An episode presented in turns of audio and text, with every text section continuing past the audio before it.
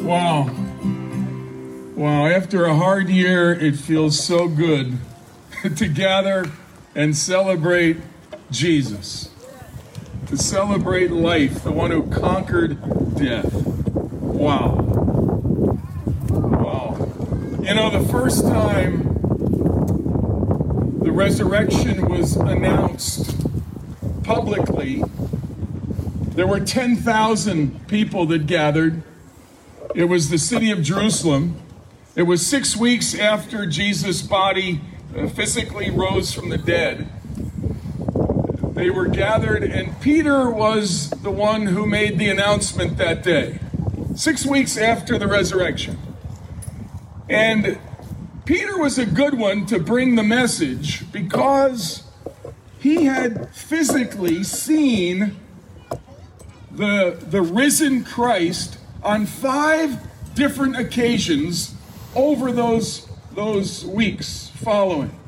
Uh, he, he, he saw the body of Jesus, he spoke with Jesus. Once Jesus appeared to him personally. A second time behind closed doors when Thomas was not there. A third time when Thomas was there. A fourth time on the Sea of Galilee when they had returned to their fishing nets. Weeks later, there's Jesus on the shore. They'd been fishing all night, caught nothing. And Jesus says, I think you ought to try the other side of the boat. And so they did. And they caught such a catch, they couldn't even pull in the nets. And Peter said, It's the Lord! And he jumped in in his skivvies and swam the shore and hugged the Lord, and they had breakfast together. Imagine that. That's the fourth time. And then the fifth time was next to the city of Jerusalem. There's a lovely hill uh, known as the Mount of Olives, and on the top of that, Jesus met one final time 40 days after his resurrection. And all the disciples were there with him. And, and he, he told them a few things. And one of those things was um, when I go, you're going to be my witnesses because I'm going to send you the Holy Spirit. And you're going to be my witnesses. And so Peter was one of those that heard him. And then, and then when as soon as Jesus said that, I don't know whether it was a day like this or, or whatever, but but as soon as Jesus said that, he ascended into heaven. Now imagine watching someone ascend. Now, no one was there the moment Jesus was raised from the dead. No one. Um, but they all the disciples were there to watch him ascend into heaven. And and so Peter was the right guy to preach this message. At least 5 times he had seen Jesus and and perhaps a sixth time because Jesus also appeared there's records of him appearing at one time to 500 people. That's about what we have here this morning, somewhere in that neighborhood. But about Jesus appeared to 500 people at one time, and, and Peter may have been in that group. But Peter now is preaching is preaching the resurrection. It's the topic of this gathering, 10,000 people in the streets of Jerusalem, and Peter is the one that steps up to the microphone or in a loud voice before microphones and he announces, and before he preaches Jesus, he makes an interesting statement. He says, first, right before he preached the resurrection, he said, All who call on the name of the Lord shall be saved. Isn't that something? Then he goes on and preaches the resurrection. And he preaches the resurrection because Peter knew this is now 10 days after Jesus ascends into heaven. 10 days after that, they now receive what Jesus promised. They receive the Holy Spirit. and they received power. And now this, this wimpy guy, Peter, who lied three times about his identity. We heard about identity. He lied about his identity three times when a little middle school girl comes up and says, Aren't you one of his disciples? The same guy who couldn't even stand the pressure of a middle school girl asking a simple question. He denies Christ three times. The same guy, now that he has the Holy Spirit, he's declaring the resurrection as the greatest single event in world history. Amen. I'm here to tell you this morning the resurrection of Jesus Christ is the greatest event in world history. I knew I'd get some applause. but I'm really not saying that for the benefit of those who, who clap, but for those that are still wondering. Is that true? Is that true? Now, the reason Thomas wasn't there the first time is because he doubted. He doubted the, the authenticity of the resurrection. In fact, he doubted so bad. Thomas was such a skeptic that he said, if I don't, if Jesus is standing right in front of him and he still is a skeptic. Wow. Now, I, I don't know what kind of skeptic you might be, but I doubt if you're, you're that bad or that hard or whatever you'd say. To be so so Thomas says to the Lord, I'm not going to believe you unless you let me stick my finger in your wounds. Now, that's kind of disgusting, but but imagine that. So now Jesus had plenty of wounds to let him stick his finger in. He had a side wound. The, the, the sword went up and pierced his pericardium. He had hand wounds, feet wounds. But Jesus humbled himself again. Think of that. He humbled himself again to meet this guy Thomas where he was that day. And he let him touch his wounds.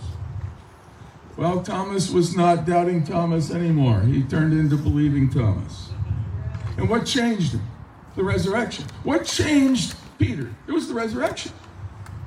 So he starts, Peter starts his, his, his first, first public declaration of the resurrection of Jesus Christ. He starts with the statement, All who call on the name of the Lord shall be saved. And at the end of the talk, at the end of the talk, I love these words in the book of Acts in the Bible, chapter 2. The people, this group of thousands, respond with the question, what shall we do? What shall we do? And I've got to tell you, that is the right question to ask when you hear about the resurrection. Because the resurrection of Jesus Christ demands a response. What shall we do?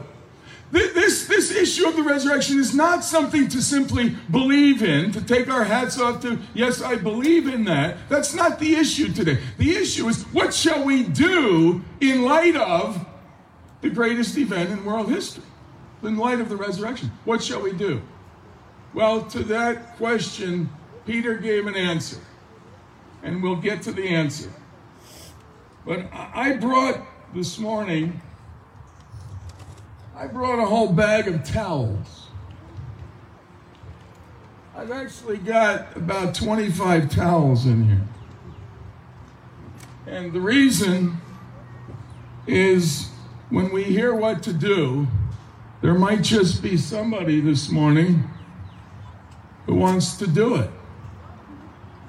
There might just be somebody that wants to do what Peter said to do. And and so they said, What shall we do? And Peter told them what to do. And that day, out of the, this group of thousands, there were 3,000 that did it. Can you imagine? 3,000. 3,000 did it. So we've got towels and we've got water. So let's let's let's hear the message of the resurrection.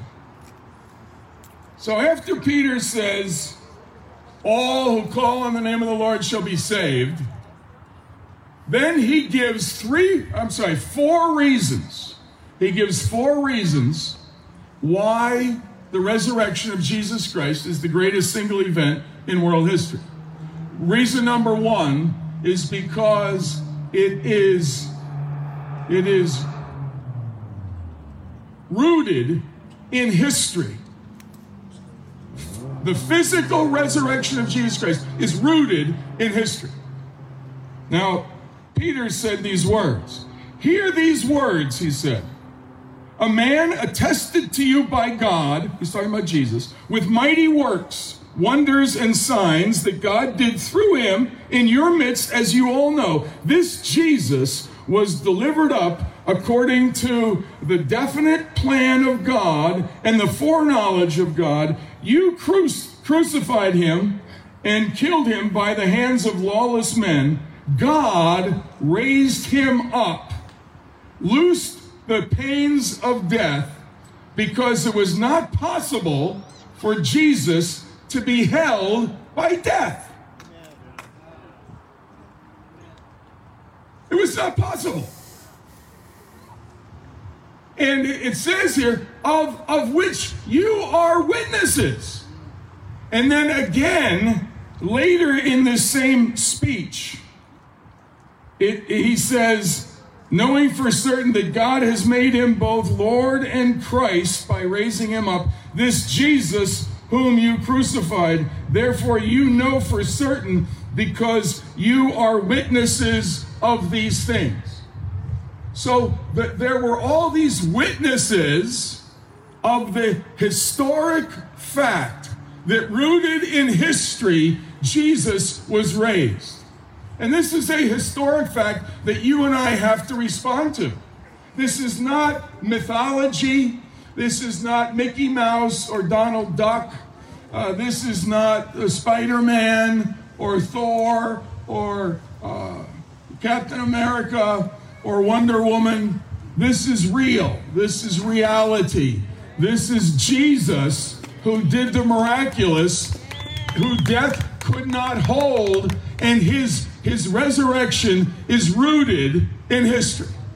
Now, the second thing, right after identifying that fact, he gives a second reason why this is the greatest single event in world history, and that is that it was predicted in the Bible.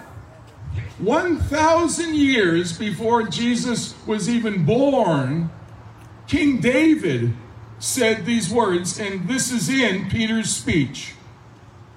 He's, he's quoting here from Psalm 16 when Peter, on this first day to, for the resurrection to be preached, he quotes the King David by saying, For you, O Lord, will not abandon my soul to death or let your Holy One see corruption. So, what's he saying?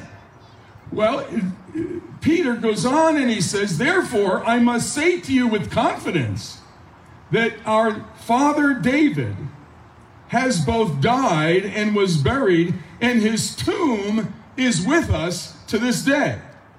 Being therefore a prophet and knowing what God had sworn by oath would keep by his descendants, he foresaw and spoke about the resurrection of Christ 1,000 years before he was even born. David prophesied about the resurrection of Christ, that he would not be abandoned to death nor see corruption.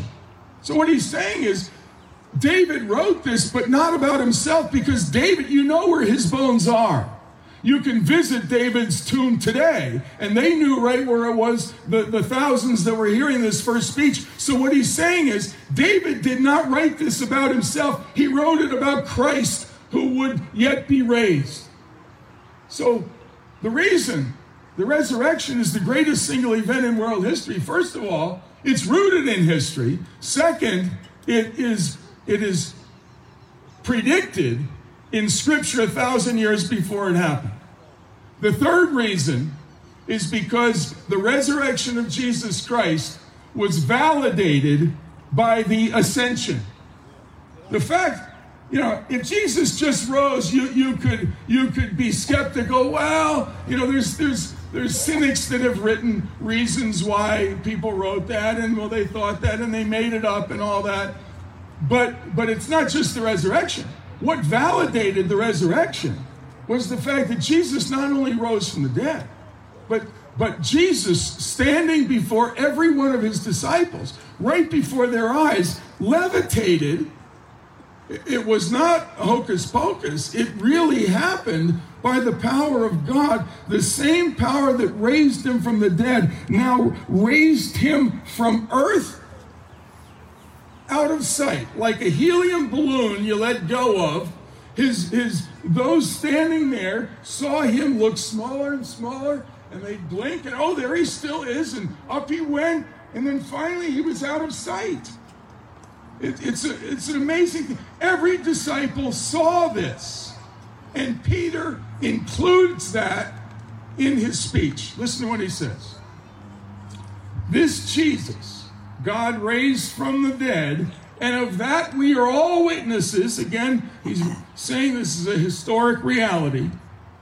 Being therefore exalted to God's right hand, and having received from the Father the promise of the Holy Spirit, he has poured out this Holy Spirit on us.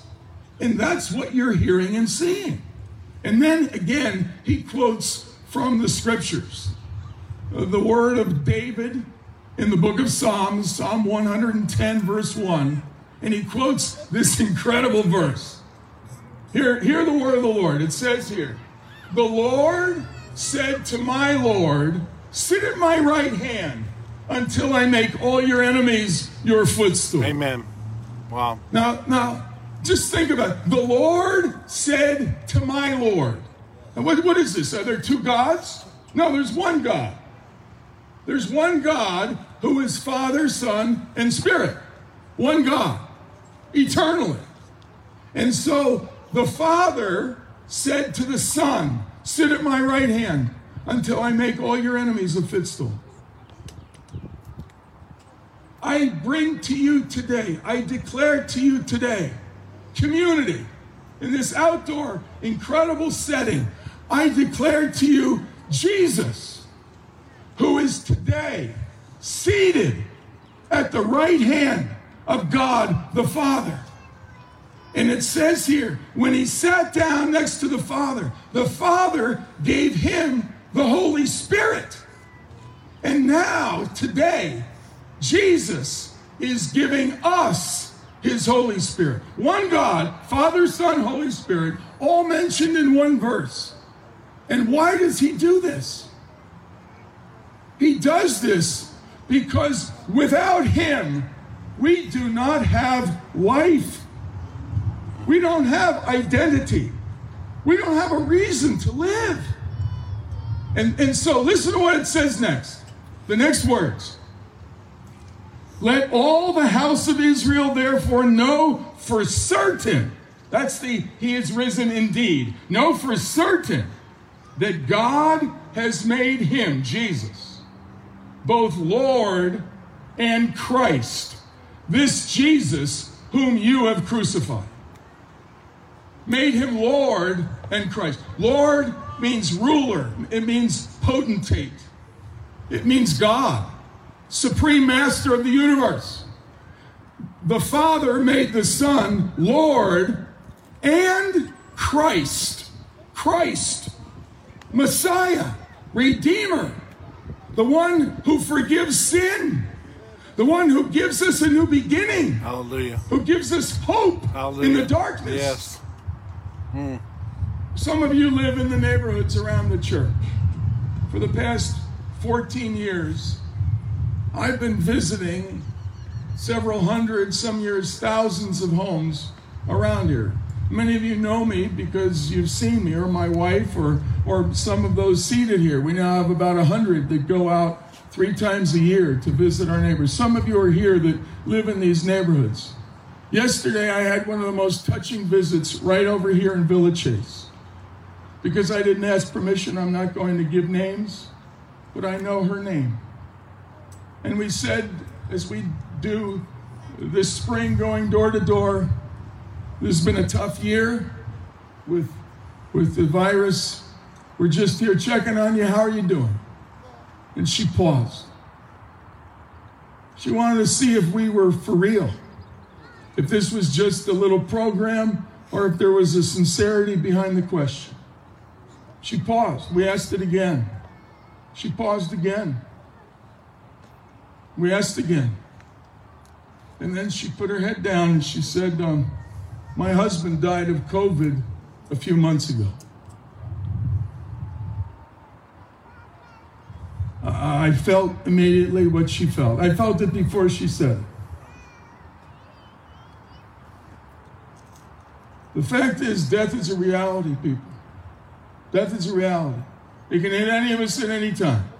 You can try to uh, leave the, the, the parking lot and, and, get hit. You, you can lose life in, in, a moment. Cancer can swoop in, COVID, uh, car accident. You know what I'm talking about. And today, today, you could visit all the great tombs. You could go and visit the pyramids where they honored the pharaohs. You, you could go to uh, the tombs, the, the, the great uh, monuments across London where, where they honored their diplomats. You could go to Arlington Cemetery and, and see the great American heroes that have been honored. You could go to the Taj Mahal and, and see one of India, the wife of one of India's great uh, Shahs. You can visit tombs. You could visit the tomb of uh, Karl Marx or Charles Darwin or Stephen Jobs or or you can go to the tomb of Michael Jackson. You can go to the tomb, uh, despite popular opinion, you can go to the tomb of, of even Elvis Presley. And I guarantee you one thing about every one of them their body is in there. Uh, you can visit the tomb of, of Muhammad. He has a wonderful stone casket, but his body's inside that casket. But you can visit today the tomb of Jesus Christ, and his body's not there. His tomb is empty. His tomb is empty. Now, here's the deal. We've got three reasons why the resurrection of Jesus Christ is the greatest event in human history. One, it's rooted in history. This is not just theory, this is practice. In fact, I'll just give you one piece of advice. If you want to find out about death and what comes after death, don't take advice to anybody that hasn't experienced it. That limits the field. There's only one person in history who can tell you about death by experience. Wow. Wow. And his wow. tomb is empty. Wow. Wow. It's rooted in history. It's promised in Scripture. It's validated by the ascension. And the fourth, and really the clinching argument, is the res- resurrection of Jesus Christ changes lives. It changes lives. You, have got uh, several hundred people around these grounds that it changes lives. We've got a guy back here that, by the grace of God, beat cancer but walked through it uh, with hope, knowing that even if he didn't, it would be okay ultimately uh, because of the resurrection. We've got another guy over here, uh, one of my dear buddies, that's still uh, waiting for healing to come, but fighting every battle with, with dignity and hope because of the resurrection of Jesus Christ. And you've got young couples like Rachel and Desmond. What a sharp couple they are who can testify. I mean, it's not just waiting to, for death. They're not waiting for death. They're living life to the full Amen. because of the resurrection of Jesus Hallelujah. Christ. It's the greatest event in human history, and it changes lives. Now, notice what happens. No sooner does Peter finish his sermon, his first declaration of the resurrection, and the people say, What shall we do? What shall we do? They cried it out. And in fact, the first it says, when they heard this, they were cut to the heart. Cut to the heart. I hope somebody here this morning has been cut to the heart. And, be, and the reason I say this is because that's where faith begins. It's in your heart, it's down where you live. The- the- we're not asking you to do something outward today. It's, it starts in the heart. If you're if you're not cutting the heart, don't don't fake it. But if there's something stirring in you today, in your spirit, in your heart, down deep in your life, I want to call you today to publicly say, Yes, I believe in the resurrection of Jesus Christ. I believe in the resurrection of Jesus Christ. So they ask, What shall we do? And listen to what Peter says. Peter says, Repent and be baptized, every one of you, in the name of Jesus Christ. Now, man, he, he swung for the fences. He said, Every one of you. You know, usually I get up and say, Well, maybe there's someone here. he went for the fences. Every one of you. And I, I've got, I just got to say, either when you arrived, this was already true of you, or I call you today to repent Wow. and be baptized in the name of Jesus Christ. Hallelujah. Baptism is, is water, but, but it's a union with Jesus. It's a declaration that I link myself, I put my faith in Jesus. I'm identifying publicly with Jesus. And isn't it amazing? The first time the resurrection was preached, it was preached, and, the end game was repent. That's internally repent. It's when you, turn your life from you holding the, the steering wheel, you being in the driver's seat. It's it's you say you get in the back seat and you say, Jesus, would you take the wheel? I'm not trying to sing a Carrie Underwood song here. I'm just trying to make a point. It is when you say to Jesus, I, I repent. I, I turn it over to you. And and look at what happens when we repent and be baptized. Listen to the promise. Be baptized, every one of you, in the name of Jesus Christ, for the forgiveness of your sins. And we all need that. We don't need people pointing out, out our sins, but we need forgiveness of sins. And you will receive the gift of the Holy Spirit. Think of that. God living inside of you. So, forgiveness of sins is for your past. But the gift of the Holy Spirit is for now into the future. God wants to change you. And He does so not by some course you take, He, he changes you by the Holy Spirit, Wow. by the gift of the Holy Spirit. And then it says, This promise is for you and for your children and for all who are afar off. 2,000 years later, I'd say we are afar off. This promise of forgiveness of sins and the gift of the Holy Spirit is for us and our children today. Everyone whom the Lord your God calls to himself. And it says, with many other words, he preached that day. And he ended by saying, Save yourselves from this crooked generation. And then those who received the word and were baptized were added that day about 3,000 souls.